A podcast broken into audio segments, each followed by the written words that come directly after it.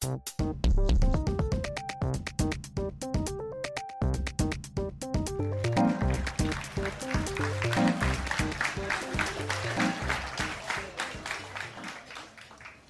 kjeft! Nå er vi klare. Velkommen til Lahlum og Lysbakken, alle nettrollenes store mareritt. En kringkasting som faktisk er styrt av Sosialistisk Venstreparti.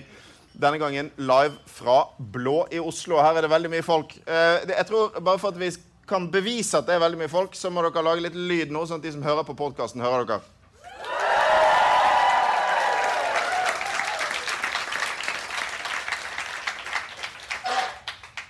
Veldig bra. Vi skal ha eh, noen veldig fine gjester om eh, ikke så lenge. Eh, men vi må snakke litt om Oslo først. Må ikke vi det, Hans Olav? Det er jo veldig populært i denne valgkampen å si negative ting om Oslo. Så jeg tenkte vi skulle begynne med å si noen fine ting om uh, Oslo. Uh, og det tenker jeg kan være ekstra uh, viktig nå etter den uken som har vært etter det forferdelige forsøket på terrorangrep i Bærum. Og måten Oslo enda en gang har respondert med fellesskap og kjærlighet og samhold. For en utrolig fin by dere bor i, folkens. Yes. Ja. Nei, vi er vel enige om det. Og det var jo igjen veldig fint å se den sterke manifestasjonen av fellesskap og noen sånne veldig rørende utslag av det på nettet også, og som vanlig noen ganske betenkelige eh, utslag av det. Jeg har sett én gruppe som irriterer meg. De har irritert meg i lengre tid, men nå syns jeg det har tatt av helt. Det er denne gruppa som hver gang det kommer et eller annet høyreekstremt terrorangrep eller uh, noe sånn rasistisk vold, eller sånt, så sier de at dette er bare en sinnsforvirret, isolert person, eventuelt en familietragedie, et eller annet slag, så det er ikke representativt for noe, og det kan man ikke legge noen vekt på. Og så Noen få minutter senere så begynner de samme folka å beklage seg over at uh, innvandrerne er et stort problem på kriminaliteten. og Det begrunner man med at det finnes traumatiserte folk som har vært i krigssoner, som begår kriminalitet. Uh, og Kombinasjonen mellom de to er liksom ganske skremmende å uh, oppleve. Men jeg håper kanskje at vi hører det litt sjeldnere etter den episoden her. Så er det jo sånn da, at Også i de offisielle trusselvurderingene når det gjelder terrorangrep på Norge, og sånt, så er det jo to klare terrortrusler man har pekt ut. Det er høyreekstreme eh, og voldelige grupper, og det er eh, militante islamister. Uh, og jeg synes jo da at Det blir helt feil hvis man skal uh, laste moderate, hyggelige høyrefolk fordi det finnes voldelige, høyreorienterte grupper.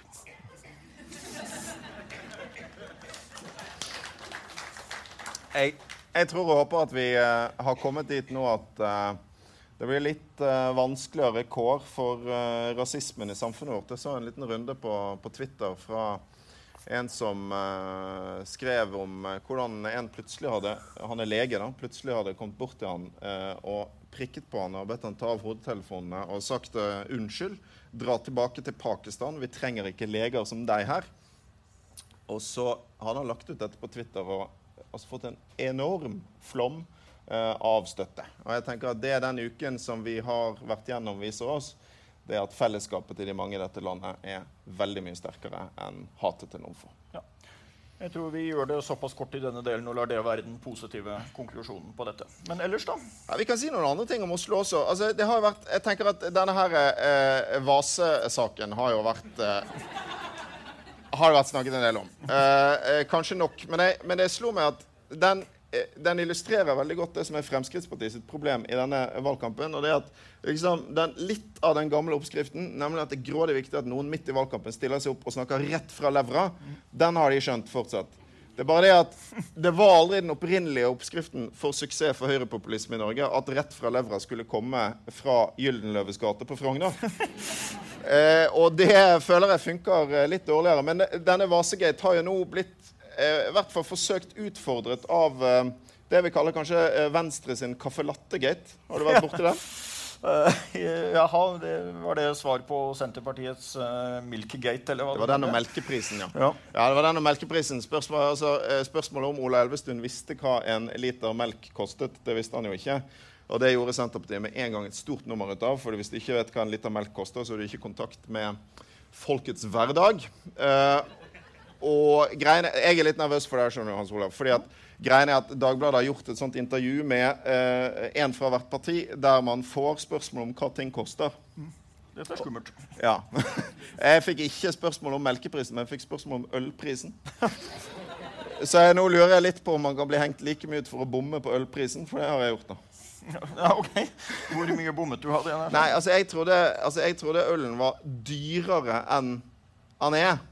Uh, og, og det, men, men, jeg tenker at det er, litt sånn, det er litt sånn symptomatisk for hvordan det er akkurat nå. tenker jeg da, at uh, det går folk rundt og uh, føler veldig sterkt at bompengene er dyrere enn det, at bensinen er dyrere enn det, og at alkoholen er dyrere enn den er. Og det er i sum veldig dårlige nyheter for Fremskrittspartiet i regjering. ja, det kan du si. Jeg må jo si at For en del år siden så ble det en viss ståhei i Sverige fordi det var en politiker på borgerlig side som vel senere også ble partileder, som hadde uttalt noe om at folk i storbyen gjennomgående var smartere og mer kunnskapsrike enn folk på landet. Og da mener jeg husk at det var en satirisk kommentar som bemerka at vi i storbyen vi står altså to timer i kø for å komme inn på et lufttett og overfylt uh, utested hvor det koster 150 kroner for én øl. Så hvis vi er smarte, så er vi veldig flinke til å skjule det. i hvert fall.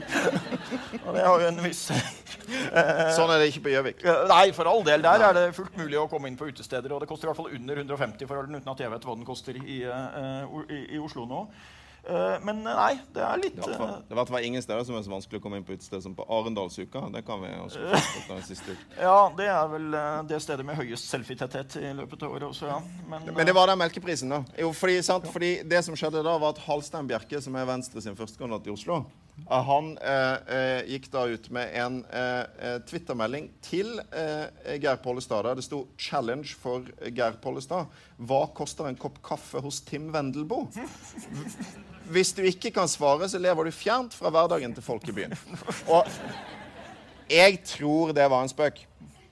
Er du sikker? Ikke helt sikker, men jeg tror det var en spøk. Men jeg tror det oppsummerer litt av Venstre sitt problem at ingen skjønte at det var en spøk. Det var jo i sin tid en eh, kjent venstrepolitiker som lett selvironisk bemerket at kona og jeg er i Venstre begge to, så politisk står vi dessverre svært langt fra hverandre. Eh, og det syns jeg jo fortsatt er ganske aktuelt til det der med å lytte til grasrota og det. Så var det jo en tidligere amerikansk president som bemerket at uh, ble, Det ble sagt om han at han uh, la øret så tett til grasrota at det ble fullt av gresshopper hele tiden. Og det er også en ting å se litt grann, opp for her, tror jeg. For, for øvrig får du også sånne mailer fra folk som skriver at de gikk på livets harde skole.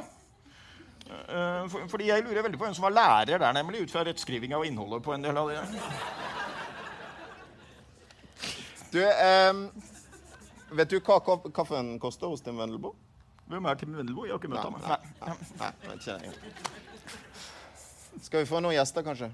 Ja, eh, Kanskje det trengs. Og i dag skal vi vel klare å fylle opp ganske godt og få en deilig maskulin sending med masse middelaldrende menn.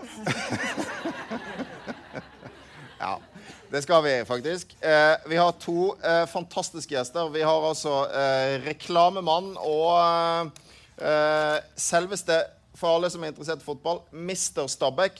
Ingebrigt Sten Jensen. Og vi har forfatter Knut Nærum. Ta veldig godt imot dem.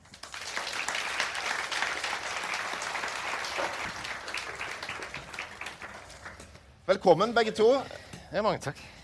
Det her eh, blir en slags sånn eh, En slags uh, rød-grønn samling. Og så, Knut, du er jo betalende medlem i Rødt, er du ikke det? Eller? Ja, det er, så er det hyggelig å være i et panel med en sosialistisk dagsorden. Det er, liksom, det er som å være tilbake i NRK. og du, Ingebrigt, du, du, du, har vært partimedlem et sted på venstresiden. Skjønte jeg på deg? Ja. Jeg var uh, medlem av AKP-ML, eller SUF-ML, da den tiden da ikke, man ikke kunne melde seg inn. Man måtte bli tatt opp. Etter en grundig kadervurdering eh, ble jeg da medlem av Valler. Ja. Uh, det er motsatte prinsippet av det AUF praktiserer nå. Du kommer deg ikke ut igjen. Men jeg ble i hvert fall medlem av SUFML. Og uh, var med på å okkupere ambassade, den vietnamesiske ambassade ute på Bygdøy. Og jeg var liksom skikkelig revolusjonær helt til Møtene som alltid sted, hadde funnet sted på fredag, ble flytta til lørdag klokka 17. Midt i tippekampen. Så da forlot jeg AKP-ML umiddelbart. Så jeg er helt på sin plass. Et kraftig høyreavvik. ja. Det var et veldig klart tegn på at revolusjonen ikke var liksom, den var ikke helt, det var, det var ikke veldig nær i Norge på 70-tallet. Men det var, det var, jo en enorm, polit, et enormt politisk engasjement. da. I klassen min var altså syv, åtte, ni som var satt opp som hemmelige medlemmer i SUF. Da, og, og, og, en god del som var Ky-gutter. og altså var slåss for, liksom fighta for Sør-Vietnam. så det, det var altså så mye politiske diskusjoner og kranglinger at uh, religionslæreren sa kan vi ikke prøve å ha noe som har med religion å gjøre. Overhodet ikke. Denne timen skal vi diskutere politikk. Så det var moro. Men det var jo også en tid hvor det var ganske turbulent. altså Da de sufferne brøt ut, og sånt, så var det ganske harde tak internt i SV også. Det fortelles bl.a. om et fylkesårsmøte fra den gangen hvor det etter fire timers intens debatt med ganske harde konfrontasjoner fra begge sider ble én stemme flertall for å åpne et vindu. Det var da to fløyer som sto og fulgte hverandre på tennene. Og det hadde i tillegg praktisk betydning, for den ene siden hadde mye flere røykere enn den andre. Så det, endte, det var egentlig bare en forpostfekting, men den var alvorlig nok. Ja, ja. Men, det, men, du, men, det er jo veldig moro med politikk. da. Det er jo det, det er, jeg hører jo til den delen jeg tror vi er ganske mange, som gleder meg intenst til valgkamp. og sånn, Så det er dritmoro. jeg. Får ikke nok av det. Kan det ikke være partilederdebatt hver dag? Og... Du, du sitter jeg faktisk hjemme og syns det er kult? Rett og slett kjempegøy. Har du det også sånn, Knut? Nei, stikk motsatt. Jeg, nei, jeg kjenner altså Hver valgkamp så er, er det nå igjen trenger vi dette. Nei, jeg tror ikke vi trenger det. Nei, men, nei, men fordi uh, Jeg har argumenter. Ja. Nei, men jeg, jeg, tror ikke valgkampen Jeg tror ikke den tar opp de viktigste sakene. Og jeg tror når valgkampen blir dekka, så er det ikke det viktigste av det som faktisk har blitt sagt som, som blir omtalt. Uh, så jeg, jeg, holder meg unna valgkampen. Men jeg, jeg, vet jo hva jeg skal stemme. Så, så, så jeg trenger ikke valgkamp. Jeg går jo ikke på apoteket hvis jeg ikke er sjuk. så, så, valgkampen er mer en slags service for de som ikke vet hva de skal stemme? Du, men du er jo litt det er jo en, det er en god anledning for, uh, for, uh, for, alle å gjøre seg litt dummere i et par uker. ja. Men du er jo med likevel, da? Ja, ja, ja, men ikke med argumenter. Ikke argumenter. nei, nei jeg, har, jeg, har, stilt opp for, eh, for Rødt uh, på valgkampåpninga på Grorud nå før sommeren. Jeg skal stille opp et par arrangement til. Det jeg gjør da, det er å fortelle vitser. Ikke argumenter? Nei, jeg, har noen politiske vitser. Jeg har, men jeg prøver å blande dem. Jeg har f.eks. for eksempel jeg har uh, en Skal vi se ja. Mm. Rødt er de som er imot at de som eier private barnehager og sykehjem, skal ha sugerør ned i statskassa. Det er godt å se at dette standpunktet nå har støtte fra 7% av velgerne. Som er en, som er en sjølironisk vits eh, på, på, på, på, vegne av, av, Rødt. Jeg kan få sitere deg fra Nytt på Nytt i gamle dager. Så ble du ved en anledning der konfrontert med at du var Rødt-sympatisør. Og da svarte du at du egentlig ikke var Rødt-sympatisør, men at du bare var veldig svak for løsninger som var kjempedyre og ikke virket. Og gammeldagse. Ja, jeg, jeg, har, jeg, har, politiske vitser òg, f.eks. Uh, her, her, kommer en. Uh, jeg kan betale mindre skatt, men da skal jeg vite hva det ikke går til. Ja, den er jo er veldig bra. Den er jo alvor, den. Nå hører jo jeg, høres jo jeg allerede ut som veldig som prektig, Petter. Men jeg mener altså at det er kjempeviktig med, med en glødende og intens valgkamp. Jeg mener at vi må samle alle barn. Jeg har sju unger. Og, og både 12, 13 og 14. Og da setter vi oss ned, og da skal de være med. Og så skal de sitte i sofaen. Skal vi se på partilederdebatt? Skal vi, skal vi diskutere politikk? Det er jo viktig. Man må gjøre det. Ja, men, eller eller rømme hjemmefra. Ja, men jeg mener hva, hva, sa du? Eller rømme hjemmefra. Eller rømme hjemmefra. Men helt ærlig, Ingebrigt, synes, altså, det nivået av kakling og avbrytelser som vi hadde i første partilederdebatten, ja, syns du fortsatt det var gøy? Nei, jeg syns ikke det var gøy. Men jeg synes det, eller, det var ikke kjempegøy. Det, var, det, ble for mye da, altså. Men, uh, men jeg syns allikevel at, at, det er moro å se. Jeg syns partileder og du, du absolutt blant dem er utrolig dyktige. Altså, med, nå er det helt ulidelig å høre på dette her. Eller? Faen. Som om jeg pisser med deg, liksom. Men, men hva dere kan om Det stemte jo dere mot da i 1989. Og så Hvor faen husk, vet du det fra? Det er, det er, Erna, er som kan mest. Ja, hun det er et kan problem for oss andre. Ja. Hun kan mest av det. Men det er jo det, det Knut nevnte i stad, at valgkamper primært er for de som ikke har bestemt seg, og at det er greit for oss som liksom har en fast løsning. Så når, når man det med det der med det har vært så mye å snakke om det med internettstemmegivning, som jeg synes er en helt forferdelig idé. Men det ser ut som den ideen har lagt seg litt. Hvis vi først får det, så vil jeg da stemme for at da må vi få en sånn der, eh, ordning à la den man har på bankkontoen. At du blir liksom automatisk trukket hver gang det er valg. Og da stemmer du automatisk SV hver gang. Også. Eh, med mindre du har gitt beskjed om et eller annet. Men ellers så kommer jeg til å tenke på det, Knut, når du snakka om eh, de som ikke hadde eh, altså, altså, at man jo har faste ordninger for alt det valg. For mange år siden så var det en eller annen kirkelig leder som ble, fikk spørsmål om ikke Kirken kanskje burde ta opp igjen til ny debatt f.eks. spørsmål om ungdom og samboerskap. og da svarte han kontant at vi kan godt ta det opp til ny debatt, forutsatt at vi ikke endrer noe som helst på konklusjonen. Mm. og det er også en holdning jeg har i en del spørsmål her. Jeg hørte at, eh, jeg fikk ikke sett det sjøl, men jeg hørte at ungdomspartiene hadde hatt en slags form for partilederdebatt. Ja. Den var det veldig mange som var seriøst begeistra over. Ja. Uh, var det så bra som folk sier? De oppførte seg visst litt bedre enn oss. litt mer voksent, liksom. Ja. Det tror jeg var kortversjonen. De avbrøt hverandre litt mindre og lyttet litt mer. Ja, og André, ja nå, nå, holdt jeg på å avbryte, som det var litt sånn tem tematisk uh, tilknyttet uh, debatten. Nei, jeg bare lurer på, er, er, de mer veloppdragne i debatter fordi de ikke kjenner hverandre så godt? Eller skjer det noe i politikken når man møter hverandre i debatt på debatt flere ganger i uka og er på fornavn? Men jeg har inntrykk av at de kjenner hverandre veldig godt. egentlig. Altså at disse Ungdomspartilederne selvfølgelig med alle variasjoner, så møtes de veldig mye og har veldig mye kontakt over partigrensene. Så jeg har egentlig ofte inntrykk av fins til og med folk som er blitt sammen der. holdt jeg på å si. Sånn at, uh... ok, Så de, er, de, unge de er rett og slett bedre mennesker? det, det, det, kan jo hende at det er liksom det sånn endelige symbolet på denne her eh, liksom veldig uh, alvorsgenerasjonen. da. Mm. At de til og med liksom oppfører seg penere i debatt. Altså, ikke bare bruker de mindre dop og, og leser lekser, men de er også flinkere til å debattere på en høflig måte. Mm. Så er det jo klart noe historisk, hvis jeg har forstått det riktig, at alle ungdomspartiene er blitt enige om en felles prosjekt for CO2-fangst. Det er sant. Mm. Det, er jo, det, er, det, må jo være en milepæl i norsk politisk historie at alle partier er blitt enige om noe. Det er helt fantastisk begeistring, Er ikke det begeistrende at det går an, liksom? Det er vel ikke helt uvanlig med enstemmige vedtak i Stortinget? Nei da, men det er ofte ikke de helt store tingene. Men, men det der hva... Har de også blitt enige om hvor den CO2-fangsten skal foregå? hvor de skal fanges? Ja, Og hvor den skal lagres? Uh, det har ikke jeg fått med meg. Nei, det tror jeg faktisk ikke, for det er Men hvis de er blitt enige om at de skal gjøre det, så får de vel finne et sted å gjøre det. Ja, så enkelt er det ikke. De det. Så enkelt er det sikkert ikke.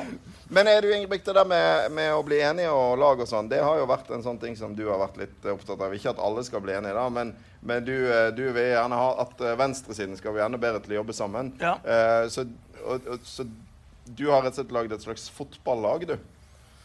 Ja, For altså, fotball og politikk er liksom din greie, da? Ja, ja litt grann. Nei, altså det jeg tror Dette er først og fremst for neste stortingsvalg, det, da. Og dette er, så, det er ikke noe morsomt, altså, men jeg tror det ganske, kan være ganske smart, eller i hvert fall interessant. Hvis man hadde blitt enig på venstresida, fra Senterpartiet og MDG til SV og Rødt, eh, og med Arbeiderpartiet i midten der, inni der, om noen uh, ting for, Altså at vi skal regjere sammen. Alle disse partiene burde gå inn i en regjering. selvfølgelig. Det er bare tull at ikke Moxnes skal sitte i en venstre, sentrum-venstre eller eh, rød-grønn regjering med Arbeiderpartiet. Alle partiene er enige om at vi skal gå til valg eh, på vårt eget partiprogram. Men vi, for, vi, skal samarbeide og lage en styringsdyktig regjering. Med dagens eh, politiske landskap hadde jo det blitt 111 mandater. Hadde jo rula Stortinget helt og totalt. Og så kunne man jo si at Arbeiderpartiets rolle de kommer til å bli størst. Det er bra. Vi må ha en storebror. De har holdt på å styre Norge lenge. De kan det. Når, de, når, Jens er statsminister og noen andre folk rundt han er med, så er det i orden. Det blir ikke noe tull. Det går ikke til helvete. Det blir ikke konkurs eller noen ting. Og, og, han og, og, han garanterer at vi skal ikke rote med EØS og vi skal ikke rote med Nato. Det er bare tull.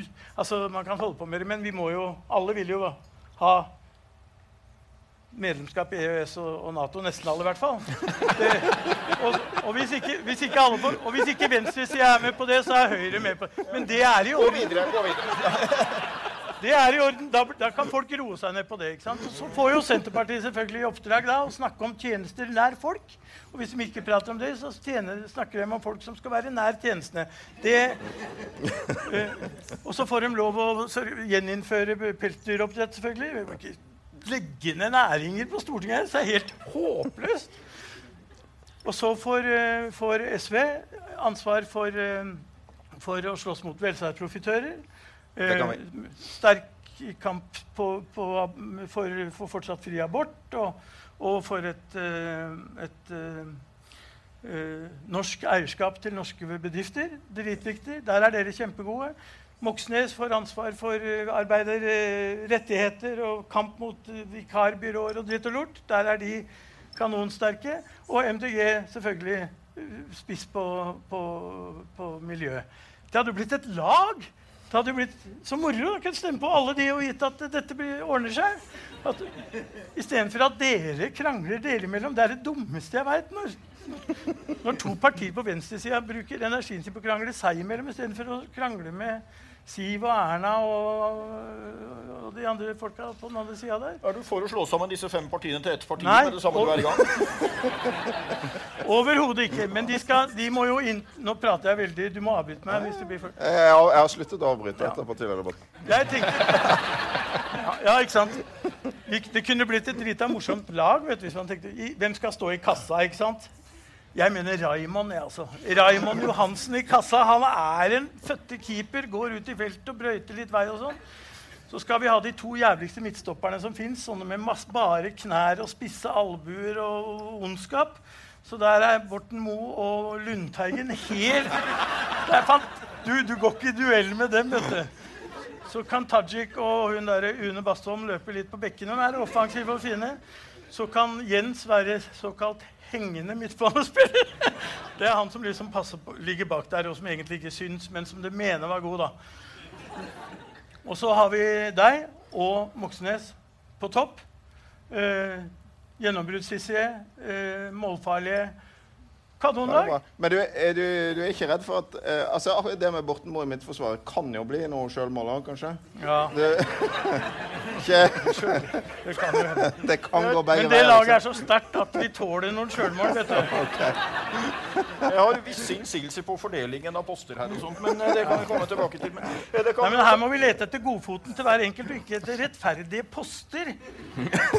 Ok, Godfoten er er overordnet godfotteorien, rettferdighet. Ja, dette er bra. Eh, men skal vi se. Jo, eh, da tenkte jeg at vi kan jo legge til med det samme at det var jo faktisk en eh, fotballhistorie om eh, Borten Moes eh, berømmelige bestefar Per Borten. For da han holdt på å bli veltet, eh, så ble det jo hørt i Stortingets korridorer at det var en borgerlig politiker som sa til en annen Tror du at eh, Per Borten kommer til å bli veltet? Og så var svaret man kan ikke velte en fotball. Eh, han ble oppfattet som å være ganske rund. Oh, ja, sånn. Ja. Eh, og ikke å velte en fotball er jo en grei formulering. Men eh, den eh, andre svarte da nei, men man kan sparke den langt utover skillelinja. Noe som jo også var det som kom til å skje. Ja. Jeg så, Knut, at uh, altså En av de helt helt store tingene i, i dette valget er jo, er jo klimasaken. Og rett før uh, valget så skal det brøles. Jeg, jeg, jeg, så, så du eh, Jeg så du i hvert fall liksom delte det arrangementet og sånn. Og, eh, Mm, ja, på, på det, jeg, jeg er Facebook-aktivist. Det gjelder lenker. Ja. Ja. Den lenken. Ja. Men jeg er veldig sånn spent på hvordan det der blir. Altså Det, det, det skal brøles. Det skal brø... Det skal, ja, ja, det skal komme 150 000 mennesker foran Stortinget. Det er allerede vedtatt av de som har initiativ til dette. De det er ikke plass til 150 000 mennesker. nei, de må ta sidegatene til hjelp og et stykke oppover mot Slottet. Uh, det går bra hvis man bare uh, er uh, gode venner. Uh, og så skal det brøles. Hva skal de brøle for noe? Det, det, det vet jeg ikke. Men, men det er jo, det er jo Nei, men det er en folkemønstring, massemobilisering for klimatiltak. Gjerne nå. Det hadde ikke gjort noe. Nei. Og det, men det er da planlagt å bli den største i sitt slag i Norge eh, noensinne. Jeg regner med at det også vil skje tilsvarende ting i andre norske byer. det, det, og, ja, det, og ikke bare den største noensinne, men det er også første gang vi skal brøle, tror jeg. Men det, det kan hende det blir et sånn frihetens øyeblikk. For liksom, Mange liker å brøle fra, Ja. fra før. Ingebrigt, du har liksom brølinga inne Ja, fra Stabekk. Eh, andre av oss uh, sliter nok mer med dette der ubehøvla uttrykket 'sammen med fremmede'. Så det, det, men jeg tror at hvis, hvis det bare blir mange nok som kommer, så, så skal også eh, de som er litt sånn sosialt tilbakeholdne, klare å få brølt. så, så, men, Og det, ja, fredag 31. august klokka 15 foran Stortinget. Er det noen risiko for at det kan bli det verste av alt i hele verden? I hvert fall ifølge mine barn. Sjukt kleint. Det er sjukt kleint. Det er bare sånn!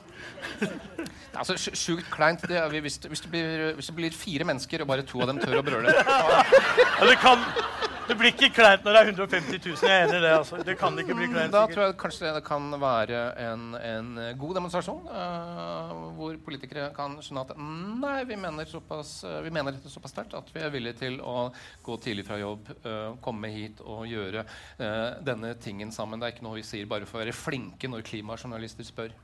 Ja. Eh, Jeg støtter det forutsatt at det er i skoletida, sånn at vi kan ha den vanlige kombinasjonen av for klima og mot fraværsgrensa.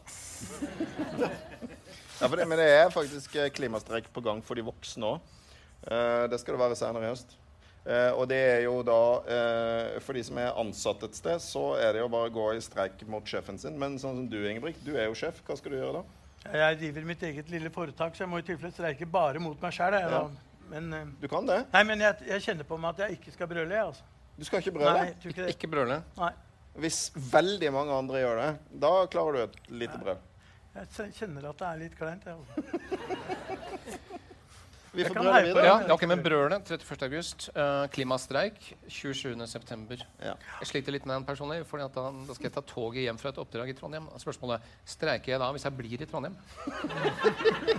Men eh, ap- apropos tog og streik, så hadde jo jeg en rørende opplevelse. fordi Forrige gang det var streik på Gjøvikbanen, så reiste jo jeg med tog akkurat da, bare for å sitte to timer på toget og være med på streiken. selvfølgelig. Uh, og det var så imponerende moral på dette at da jeg tok toget tilbake om kvelden, så var jo selvfølgelig personalet tilbake på jobb, men kaffeautomaten streika fortsatt. og det syns jeg er sånn rørende Sympatisk. Det er jo ikke noe rart, fordi eh, sånn som jernbanen er, er organisert, så er det selvfølgelig et eget firma som driver kaffeautomaten. Ja. Eh, ja, men det er det. Altså, det var ikke en spøk engang. Det er det. Altså, hvis du tar toget nå, så, er sant, så er det jo eh, det er ett firma som eier toget, så er det ett firma som uh, har ansvar for de ansatte, og så er det ett firma som har ansvaret for skinnene, og så er det ett firma som har ansvar for vedlikeholdet, ett for renholdet, ett for billettene. Og så er det et som eier kaffeautomaten, og det heter Rail Gourmet. Dette har jeg sjekket. Og da, da, da har du glemt det firmaet som har ansvaret for, eh, for pappbegrene. Jeg må si at Dette høres ikke ut som så veldig robuste enheter. om man skal si det på den måten. Jeg skjønner ikke helt det med at alt annet skal liksom samles i store enheter for å bli mer robuste. Mens derimot på tog skal det deles opp i flest mulig bitte små enheter for å bli mer konkurransedyktige. Nemlig. Og der har vi deg, Ingebrigt. For Men dette skyldes som jo at, dette skyldes jo at eh, noen tror at, en av, at den viktigste verdien for folk, det som er aller viktigst i, i hele verden når det gjelder hvordan vi skal styres, det er at det er konkurranse. Og jeg lurer på og valg, valgfrihet og konkurranse. Hvis du hadde spurt det norske folk om å rangere de viktigste verdiene i livet, så er jeg sikker på at ingen av dem hadde kommet blant ti på topp engang. Der hadde det vært tillit og vennskap og kjærlighet og omsorg og solidaritet og rettferdighet og konkurranse. Er, er noen av dere som syns det er kjempeviktig at det er konkurranse på alt mulig? Synes det er helt utrolig teit. Du kan konkurrere på fotballbanen, så kan du ta ansvar for å Der vil vi gjøre ha ting ordentlig ellers. Ja, ja, jeg har et spørsmål. Det er, ikke, det er ikke et nytt spørsmål. Det er fortsatt vektig. Det er hvorfor fins det bare ett konkurransetilsyn? Det er jævlig bra. Utrolig bra. Eh, Det var jo du, Ingebrigt, som dro i gang den her sånn eh, Nei til salg av Norge eh, Hva skal vi si? eh, eh, Noen vil si det var en folkeaksjon, andre vil si det var en Facebook-gruppe. Ja. Men bråk ble det likevel. Ja. Ble Eh, Det var jo et navn som var stjålet fra, fra EU eh, EF-kampen i 1972. Ja. Eller opp mot 1972, da, for da var jo, var jo folkebevegelsen Eller om det var Arbeiderkomiteen mot EEC og dyrtid. Og dyrtid. Jeg var med i den. Du var med i den, Ja, ja? jeg syns, og da var det jo sånn at det var nesten viktigere at, vi, at det gikk dårlig med folkebevegelsen, enn at det ikke ble medlemskap i EEC. Ja. Og, og så hadde jo, Dette var jo også det litt interessante faktum at antageligvis alle, eller nesten ingen av medlemmene visste hva de bokstavene sto for. Ahmed Ahmed, kalte vi det ja. jo, men det, det var jo Arbeiderkomiteen, som da var kjennetegnet at det ikke var en eneste arbeider der, mot EEC og dyrtid. Er det noen av dem noensinne har hørt det ordet? Hva? Dyrtid? Det betyr at prisene går opp, det. Ja, antageligvis. Det brukes Men- mest i forbindelse med første verdenskrig, så det er vel egentlig litt utdatert. Men, Ja. men, eh, men, men eh, faktisk, eh, nå minnet du meg på at eh, da jeg begynte å følge med i 94 og var med på den første EU-striden, så var det et eh, argument der særlig Det var mye interessante argumenter den gangen. Et som gjorde et dypt og ekte inntrykk på meg, det var et ja-argument. Og vedkommende argumenterte da som følger. Det går til helvete uansett. Ja. Det går mye fortere eh, hvis vi går inn i EU, men til gjengjeld blir det en behageligere reise, og derfor er jeg for. Ja. Hvem vil ikke ha en behagelig reise, liksom? I hvert fall så var det jo, var det, jo det som var slagordet. da, Nei til salg av Norge. Ja. Og i i 2015 så skiftet jeg en hofteprotese. Jeg har eh, proteser i begge hoftene og bytter to ganger. Det kan jeg varmt anbefale for øvrig. Det får fantastisk Jeg begynte rotasjon i hoftepartiet. EU-standpunkt. så det... Ja. Men, men, eh, men eh, da, da var jeg hjemme i noen uker, og da slo det meg at fy fader, så mange virksomheter som nå enten er lagt ut til salg, eller skal legges ut og selges. Eh, og mye av det skulle jo selges til utlandet. Man skulle selge Flytoget, man skulle selge- Entra, man skulle selge Mesta, man skulle selge Cermax, eh, man, skulle, eh, man skulle selge Kongsberg Gruppen. Altså, det var svære, nasjonalt kjempeviktige fellesskapseide selskaper som plutselig skulle selges for at det skulle bli konkurranse. da. Eh, og, og, og da la jeg ut en Facebook-post om dette og fikk 30 000 likes. Nå, nå får jeg 280 hvis jeg er heldig. Men, men det traff et eller annet i det norske folk noe så jævlig at det flomma på. Og jeg lagde, prøvde å lage en sånn slags liten sånn erklæring for dette her. Og da var det tre forfattere som tilbød seg å skrive den om. Og det var helt utrolig morsomt. Eh, og det skapte rabalder, og så ble det jo omtalt i pressen. Og da var det jo mange som sa på, på høyresida at, at dette er jo helt uh, irrelevant. Altså, det er ikke Det går ikke an å, å, å ta, til, ta til inntekt eh, for en sånn sak at det er 30 000 p- mennesker. Det er ikke representativt. Og da tenkte jeg å finne ut om det er representativt, så jeg ringte til noe som heter Opinion. Som er et meningsmålingsinstitutt. Hva koster det å finne ut av hva det norske folk mener om disse salgene? Jeg tenkte det kosta 600 000, eller kanskje 60 000. eller noe sånt. Kosta 6000 kroner. Da sa jeg da skal jeg ha en sånn. Så lagde de en, vet du. De lagde var så ordentlig. Det var jo da eh, de, fem, fem ulike se eh, selskaper. Vil du selge det, eller vil du at det skal beholdes som et nasjonalt felleseie? Dette er jo ting vi har arva av våre foreldre og skal gi videre til våre barn. Kan ikke bare selge det fordi du har sittet fire fire år på Stortinget med en tilfeldighet.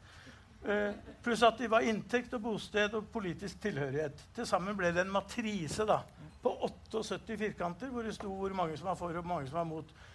Én av firkantene var, var for én ting, og det var mannfolk over 60 år i Bærum som syntes det var ålreit å selge Flytoget. Alt annet, alt annet var nei. Alt annet var massivt nei. altså I alle partier. Alle partier. For det der gikk, tror jeg, det gikk helt på tvers av politisk Ja, det, det er, det slagordet. Ikke nei til salg av Norge? Det er retorisk sterkt, for du får ikke noen til å si ja. Nei. Ja, ja. Ja, ja. Nei. gjør, Jeg, jeg, jeg, jeg tror jeg er litt for det. for at de skal selge. Til Norge. Ja, nei, det er til, som, til private. Jeg tror, jeg tror jeg, men, nei, men hvorfor skal staten drive et land? Kan man, ikke, kan man ikke selge til folk som kan drive det effektivt, og så kan vi leie det tilbake når vi trenger det? Type out, offshoring eller outsourcing. Ja, offshoring av Norge. ja, Det, Ja. I, klassen for minneverdige valgslagord i så måte kan vi jo nevne at da Arbeiderpartiet kom med den her senere klassiske greia med hele folket i arbeid, Ja. så ble det da selvfølgelig innvendt fra rådgivere og eksperter og sånt at det er umulig. Du kan ikke få hele folket i arbeid. Og da var da Arbeiderpartiets partileder Oskar Torp slo i bordet og sa at vi kan ikke gå til valg på slagordet 'nesten hele folket'. i arbeid». Men dette er jo, sant, dette med salg av Norge sånn, det er jo derfor det er så mye fart i den der eh, velferdsprofitørsaken som du var innom når du var hos eh, Rødt eh, Grorud, eh, Knut. Fordi, så altså bare nå, fordi du har jo ikke greid å stoppe alt salg da, Ingebrigt. Nei. For det var jo altså, for Det var noen ting som ble stoppa. Ja, det var det. det var, og det var kjempebra. Så jeg tror vi trenger en ny sånn aksjon. For nå, var, nå gikk det jo 17 barnehager til et eller annet oppkjøpsfond for en gevinst på 356 millioner kroner og sånn. Så har du en vits til om velferdsprofitører, eller, Knut? Skal vi se Jeg har Jeg kan ta en mens jeg, jeg har en Den er ikke så veldig politisk. Eh, den er sånn eh, Jeg gikk til frisøren og sa han bare tenkte å stusse. Han sa å?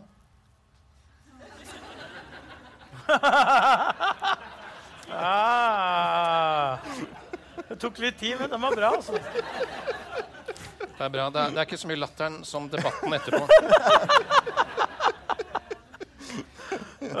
Nei, det er, det er dårlig, med, dårlig med velferdsvitser. Jeg har en politisk vits. Jeg kan ta den? Ja, ja. Jeg var ute på elsykkel, kom til å kjøre i hjel en ulv. Jeg lurer på om jeg fortsatt tilhører eliten.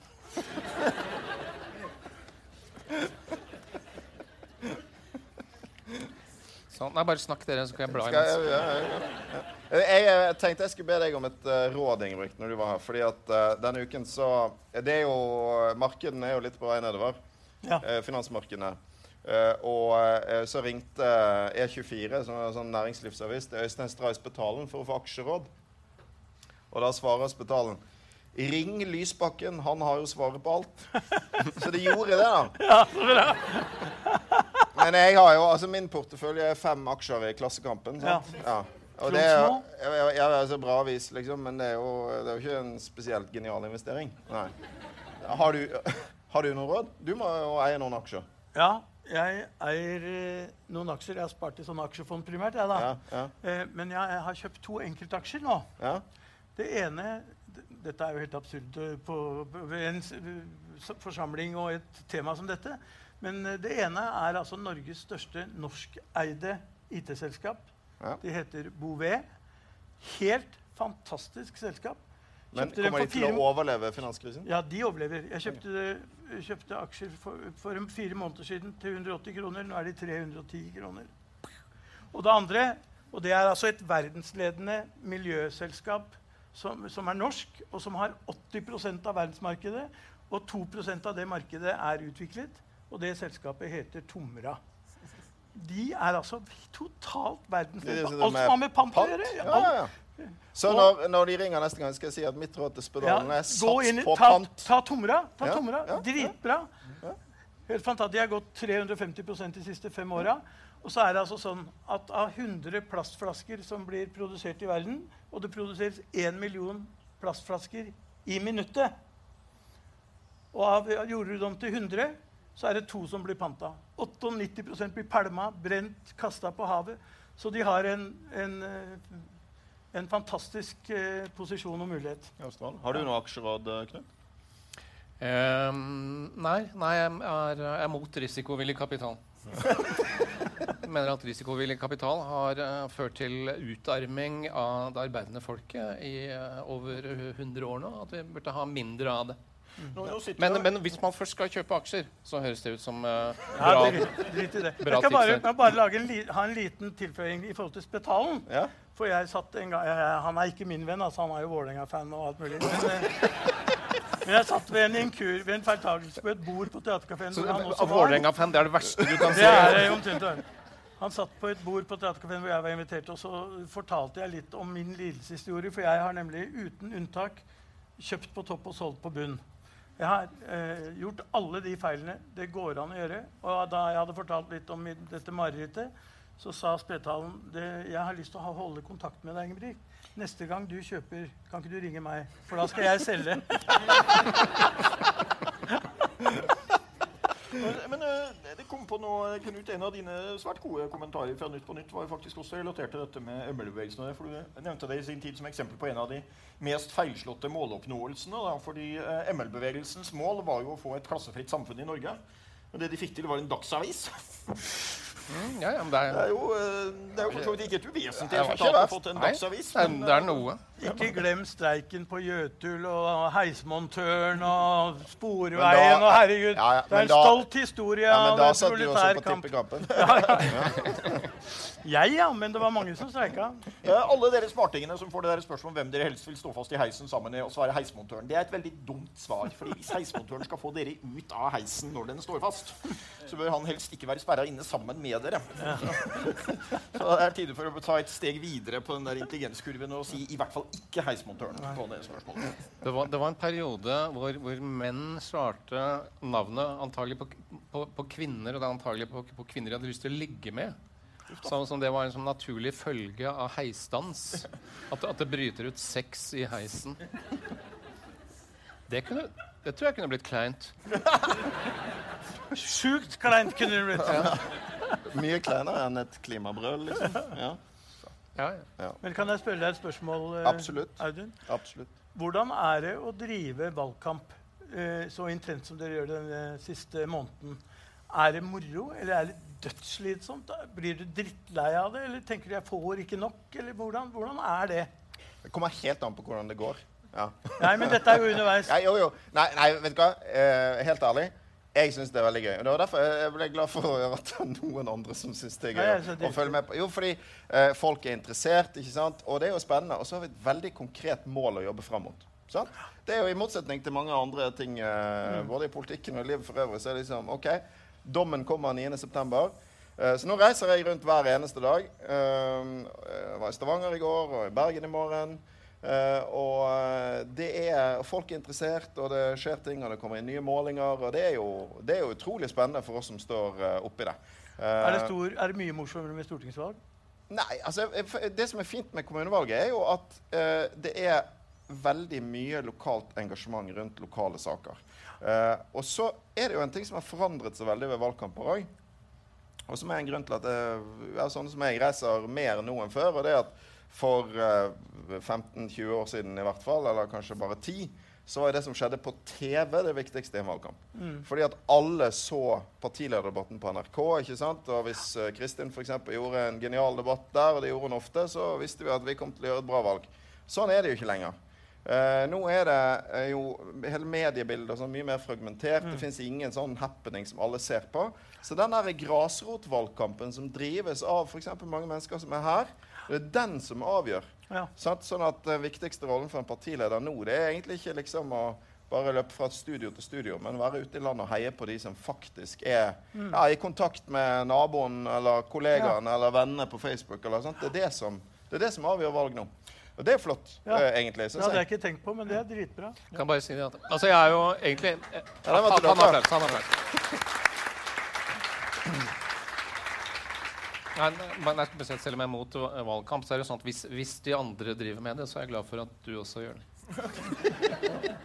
Men kan du si at hvis man begynner å høre etter, så sies det i kampens hete også mye morsomt. Og det kommer alltid noen sånne helt ufrivillige feilskjær underveis fra ulike partier. Vi kan jo kanskje ta med en liten selvironisk vi og fortelle om en SV-er som i sin tid hadde den liksom ultimate snublesteinen på det der, hvor han da står på talerstolen, og det er eh, flere hundre mennesker foran. og skal snakke om at eh, dette med at likestilling i våre dager er en toveisprosess, og det er bra og viktig i mange sammenhenger. Og så står han der da og sier at derfor blir det en viktig oppgave for oss i SV de kommende årene å få flere menn inn i kvinnelige organer.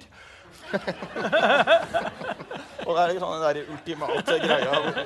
Han prøvde å snakke videre etterpå. Det er jo helt håpløst. Ikke så har du også ting som har blitt stående. Sauer er ålreite dyr, f.eks. Jo, men det var jo var ikke det en eh, partilederdebatt? det, det tror jeg var ja, det eh, var det var en Det var partiutspørring. par- partiutspørringen. Eh, Hva var det hun het igjen? Liv Finstad. Liv Finstad. for RV, sant? Ja, Ja. jeg Lurte på hva jeg mente om lamsauehold. Ja, hvorfor, eh, Hvorfor- uh, hvorfor står det i RV sitt program at man skal satse på sauehold i Norge? Ja. Fordi sauer er ålreite dyr. Det er jo et glimrende svar. Hun sa til og med 'det må vel være fordi'. Det er veldig bra. Vi skal straks ha gode ting, folkens. Men uh, har du én vits til fra Grorud, eller, Knut? Den, den er jo ikke bare for, for Jeg tror du dro, dro for- du ikke for alle de for eh, Grorud Rødt? Eh, jo, der oppe gjorde jeg alle. Her må jeg være mer enn ensom. Uh, jeg kan ta den, da. Uh, klitoris, del av de kvinnelige kjønnsorganer. Et avlangt 1,2 cm langt svamplegeme som utviklingsmessig tilsvarer den ytterste delen av mannens penis og er utstyrt med tallrike genitalfølelegemer og nerveforgreninger. Berøring av klitoris har derfor betydning for kvinnens seksuelle stimulering, sa brura.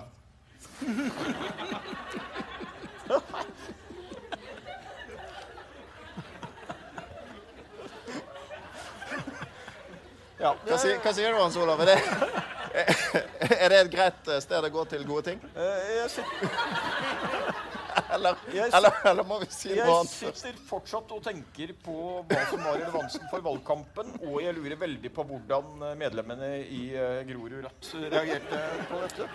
Altså, det, jeg trodde flere av disse var politiske. Det er veldig spennende å se hvordan dette påvirker resultatet til Rødt i eh, Grorud bydel. Um, skal vi ta gode ting, eller, Hans Olav? Ja, det kan vi. Kan du komme med en god ting? Det kan komme en god ting. Vi har altså, vi kan bare si det da, for de som er her, at vi har jo veldig ofte diskutert verdensproblemene. Nå har vi diskutert mye annet òg da, i uh, denne podkasten, men da må vi også komme fram til et eller annet som er bra. Ja. En god ting som har skjedd oss i det siste. Jeg Ingebrigt, vet har du en god hvor, ting? hvor bra den er for meg, men den er veldig bra for deg. Eh, jeg fikk nemlig en tekstmelding fra min elskede. En helt utrolig skjønn, deilig, vakker, smart, klok, SV-stemmende lærer på Yes. Stabekk videregående. Hun skulle, skulle oppmuntre meg da når jeg skulle gå på hit. og sånn, så han tok, jeg har en tommel i været, så står det 'Hils Lysbakken. Han er hot'. Med, med flamme. Dere kan jo bare bekrefte at, du kan bekrefte at det er riktig. At, det ikke er ljug. Hun er veldig politisk interessert, men hun er aller mest interessert i deg og i Moxnes. Du og Moxnes og Brad Pitt. Jeg tror det er dere tre. Uh, ja, ja, akkurat. Eh, hadde du en bra sak? Men du, du undervurderer ikke. Det er jo viktig så greier. der. Det er, er, er absolutt en Det er god viktig ting. jo neste gang du går på TV og vite faen, jeg er hot. Da, Har du en god ting, Knut? Du vil ikke snakke mer om dette? Jo, jeg, jeg syns det var en god ting. Ja. det er klart du Ja, gjør det det. det. Det hadde jeg gjort òg. Nei, nei jeg, jeg fikk jo beskjed om å si, si en god ting. Og nå har dere allerede nevnt uh, sånn uh, i åpningen her det som har gleda meg mest den uka som var, nemlig hvor menneskelige folk har vist seg i en vond situasjon etter, etter Bærum. Uh, så hvis jeg da skal ta fram noe annet, uh, så blir det kanskje på et noe lavere nivå. Uh, men det er- vi har lest om insektdøden, at eh, det blir stadig færre arter, stadig færre insekter. Uh, og, og derfor så gleda det meg da jeg kom inn på badet her tidligere i uka og så et saksedyr. Før jeg drepte det.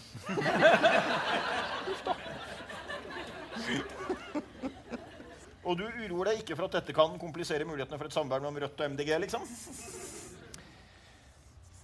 Jo, jeg tar tilbake det jeg sa. Da skal vi se, uh, skal vi se en annen Ja, eh, Kanskje vi skal gå videre. Hadde du en bra sak? Jeg, jeg, jeg, jeg kan ta min til slutt. Uh, Eh, Få høre din gode ting. Ja, altså. ja, ja, eh, det er klart. Jo, nei, jeg eh, har jo mellom alt annet Jeg har liksom løpt rundt og prøvd å ha valgkamp og prøve å fullføre to bokprosjekter. Vet du, Det finnes sånne folk som kaller seg forfattere, som skriver én bok i året. Hva slags latsabber er det? Ja, det Skrevet en hvert femte år.